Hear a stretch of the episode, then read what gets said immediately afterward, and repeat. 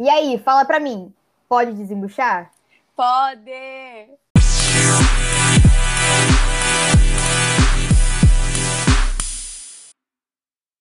Oi, gente, eu sou a Joana. E eu sou a Larissa. E esse é o nosso terceiro episódio. E esse terceiro episódio, gente, tá absurdo. A gente vai falar de uma série brasileira chamada Coisa Mais Linda, que se passa na década de 50, mas é uma série nova, é uma série do ano passado, lançou no ano passado, e é uma série extremamente representativa. Ela conta a história de quatro mulheres: a Malu, a Adélia, Teresa e Lígia e cada uma tem a história independente, só que por uma ironia do destino acabam se juntando e criando memórias incríveis. E a Malu, ela tem um filho com o Pedro, e esse Pedro acaba sumindo no mapa, deixando a Malu sem dinheiro, sem nada, indo para uma cidade completamente diferente que ela nunca se imaginou estar. Nessa situação, ela acaba conhecendo e criando histórias que ela nunca pensou na vida que seria forte o suficiente.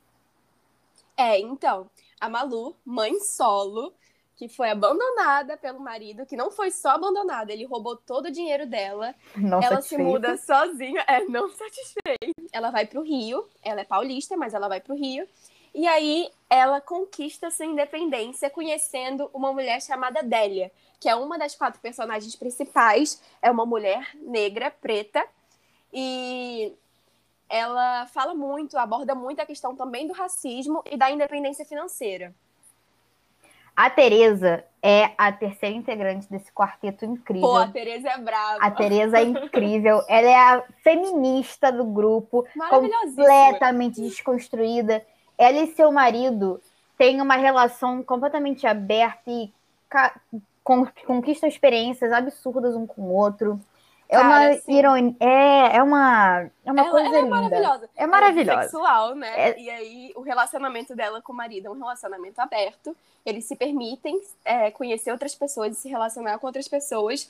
E, além disso tudo, ela também trabalha muito. Então, assim, ela não aceita ficar em casa. Ela vai mudando de emprego o tempo inteiro. Então, assim, a Tereza, ela é maravilhosa. E ela é super sensata. Ela é a fada sensata pra mim, na minha humilde opinião. Sensatíssima. E aí também tem a Lígia, né? A Lígia cresceu com a Malu em São Paulo. Foi um pouco antes que a Malu pro Rio, né? Só que a Lígia teve um destino totalmente diferente que todas elas. A Lígia se casou e o marido dela, gente, inclusive a Larissa me ligou chorando Gente, por causa disso. série, Mas sem spoiler. A gente promete não ter spoiler, tá? Não, talvez um assim, pouquinho. talvez um pouquinho. Mas assim, e aí é, a Lígia teve um destino totalmente diferente, porque ela se casou com Augusto, que é um homem totalmente abusivo, e ele não aceitava que ela seguisse os sonhos dela. Então a Lígia tinha o sonho de ser cantora, ela cantava bem pra caramba. Só que o Augusto podava ela, é, era violento com ela, abusava dela, e no final teve um, um destino totalmente diferente. Mas a Lígia também fala muito do aborto, então, ela também foi muito representativa na questão do aborto. Então, assim, as quatro personagens, elas são totalmente representativas. A Malu é, fala da mãe solo, da independência financeira da mulher. A Délia também fala da independência financeira e do racismo. A Lígia fala do, do aborto e de relacionamento abusivos. Eu acho e a que a Tereza... É um, é um ponto tão grande de desconstrução dela mesma, dela entender quem ela é, até chegar no final todo da história dela. É uma das minhas favoritas, por sinal. Cara, totalmente. E ela é uma pessoa assim que, tipo, ela vai notando, as amigas vão ajudando ela a mostrar o que tá acontecendo na vida dela, e aos poucos ela vai se desconstruindo, vai conseguindo se desvencilhar. O fim é uma merda, vou ser bem sincera. Mas, mas acontece. E, e assim, também tem a Tereza, né? Que a Tereza fala muito da bissexualidade, do relacionamento livre, do amor livre, né? E da mulher trabalhando. Ela é super representativa em relação a isso também. Então, assim, é, é só personagem forte. Os personagens homens, a maioria é uma merda. A maioria dos homens dessa série são tristes. Eu adoro o Capitão. O Capitão, pra mim, é o mais sensato, O fofíssimo. Chico é um fofo. Pô, o Chico é um fofo, mas o Chico é boêmio, né? O Chico O é Chico boêmio. tem aquela graça. O Chico é Tem. da bossa nova, tem aquela vozinha linda que chega no pé do seu ouvido e você deixa Cara, toda arrepiada. se derreteu. Gente, sério, assistam essa série. É uma série completamente representativa. É uma série forte, não é uma série, tipo, fraquinha. Vai chorar. Se você for um pouco sensível, você chora. Eu me derramei. A Larissa me ligou hoje do nada, com a cara de choro.